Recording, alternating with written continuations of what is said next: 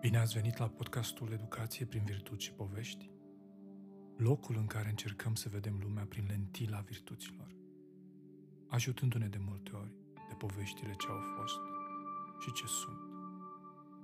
Locul în care este binevenit oricine are voie și nevoie să asculte.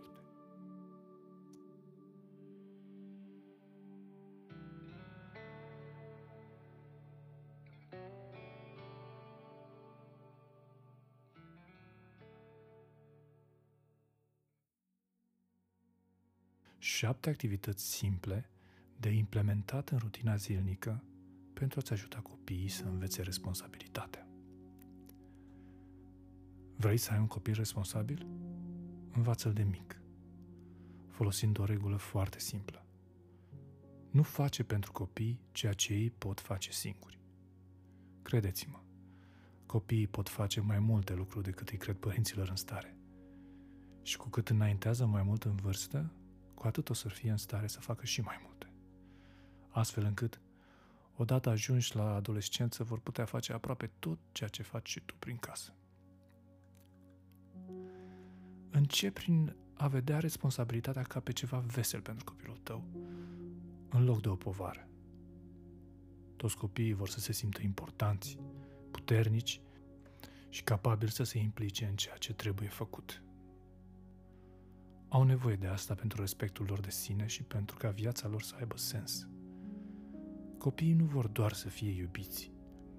Au nevoie ca și noi să se implice, să facă lucruri, să simtă că viața lor contează pentru lumea din jur și că pot aduce o contribuție pozitivă. Deci, nu trebuie cu adevărat să înveți pe copii să se comporte responsabil în lume. Trebuie doar să înveți că au puterea de a contribui pozitiv și să relaționezi cu ei astfel încât să vrea să facă acest lucru. Concluzia este următoarea. Copiii vor fi responsabili în măsura în care îi susținem să fie și în măsura în care le permitem să fie. Amintiți-vă că niciun copil normal nu vrea să facă ceea ce trebuie să facă.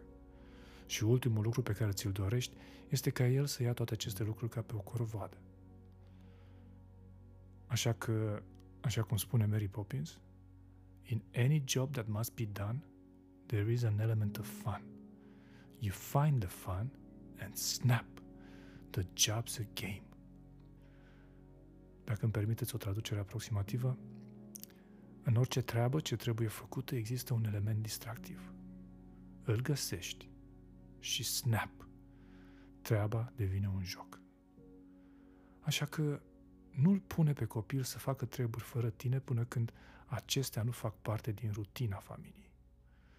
Găsește acel element distractiv, de exemplu, să cânte un cântec sau să joace un rol al unui personaj preferat. Ori să faceți întrecere cine pune mai multe jucării la locul lor în sac. Scopul tău este să modelezi un copil care îi face plăcere să contribuie și să-și asume responsabilitatea. Fă aceste lucruri să fie distractive. Oferă cât mai multă structură, sprijin și ajutor practic ori de câte ori este nevoie, inclusiv stând cu el și ajutându-l pentru primele 30 de ori când face sarcina respectivă dacă este necesar. Și chiar dacă va fi mult mai greu decât să o faci tu singur, amintește că este o muncă ce va da roade în viitor. Niciun lucru bun nu vine ușor. Și în cele din urmă, el va face singur aceste sarcini. Iar acea zi va veni mult mai repede dacă îi va și plăcea ceea ce face. În loc să dai pur și simplu ordine, încearcă să-i ceri copilului tău să gândească. De exemplu, copilului care se trezește dimineața pentru a pleca la școală, în loc să-i strigi, spalte pe dinți sau ți-ai pregătit ghiozdanul, l-ai putea întreba, care este următorul lucru pe care trebuie să-l faci pentru a te pregăti de școală. Scopul este să-l menții concentrat pe lista lui, dimineață după dimineață, până când va internaliza aceste acțiuni și le va face de la sine. Concentrează-te însă pe efort, nu pe rezultate. Când copilul tău se chinuie să-și îmbrace puloverul, poți fi tentat să oftezi și să sari repede să-l ajuți.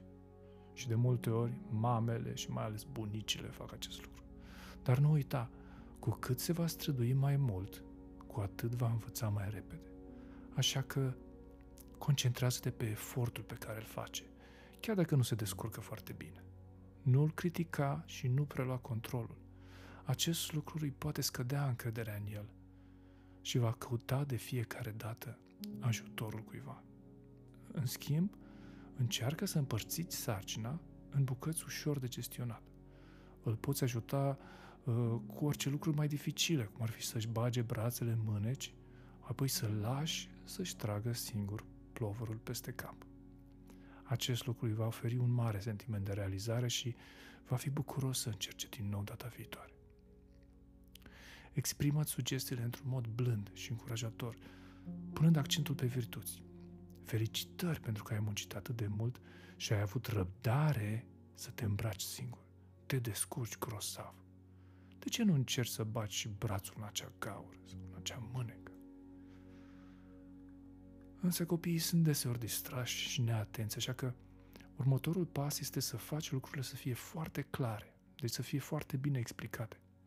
Care sunt sarcinile lui, deci ce poate și ce ar trebui el să facă, când să-și îndeplinească aceste sarcini și ce se întâmplă dacă aceste sarcini nu sunt îndeplinite. La noi în casă, de exemplu, dacă Emma uită să-și spele farfuria după ce a mâncat, la următoarea masă va spăla toate farfurile. Dacă nu-și face patul, data viitoare va face toate paturile din casă. Consecința trebuie să fie amuzantă, nu agravantă și în niciun caz să sune ca o pedeapsă. Este însă de asemenea important și recunoașterea virtuții ori de câte ori este observată. Bravo, Emma! Admir responsabilitatea ta de a-ți face patul dimineața după ce te-ai trezit. Bineînțeles că va fi foarte greu pentru copilul tău să învețe responsabilitatea dacă tu, la rândul tău, ca părinte, nu oglindești această virtute. Așa că și tu va trebui să te supui la aceleași reguli. Să-ți faci patul, să te speli pe dinți, să-ți speli farfuria, să-ți strângi jucăriile și multe alte. Iar dacă uiți sau nu ești atent, și tu vei suporta aceleași consecințe. Și recunosc, au fost destule momente când am spălat la rândul meu toate cele trei farfurii de la masă.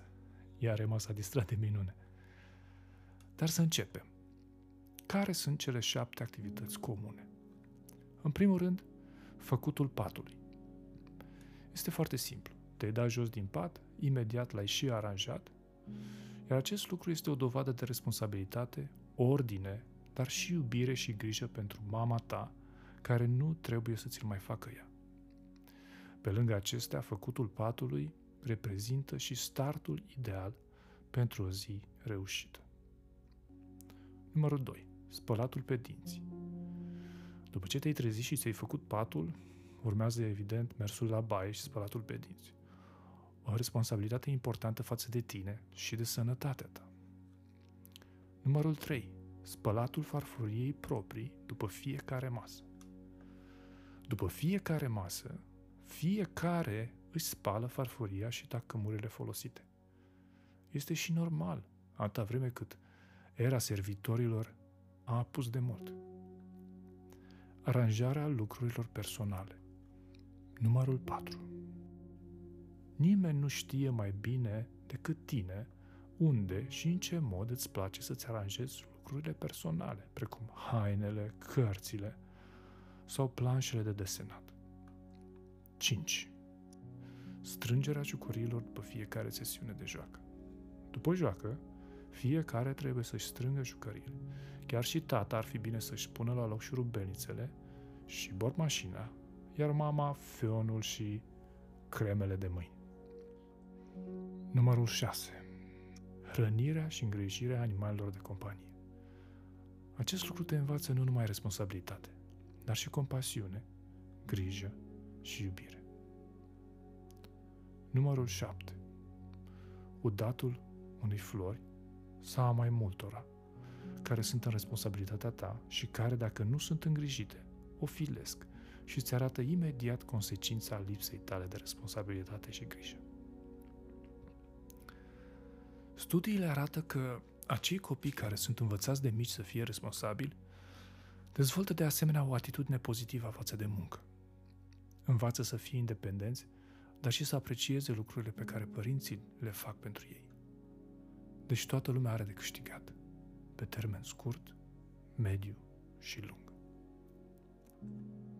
Sunt Alec Plenche și vă aștept să ne reîntâlnim aici, la podcastul Educație prin virtuți și povești. Să fiți bine!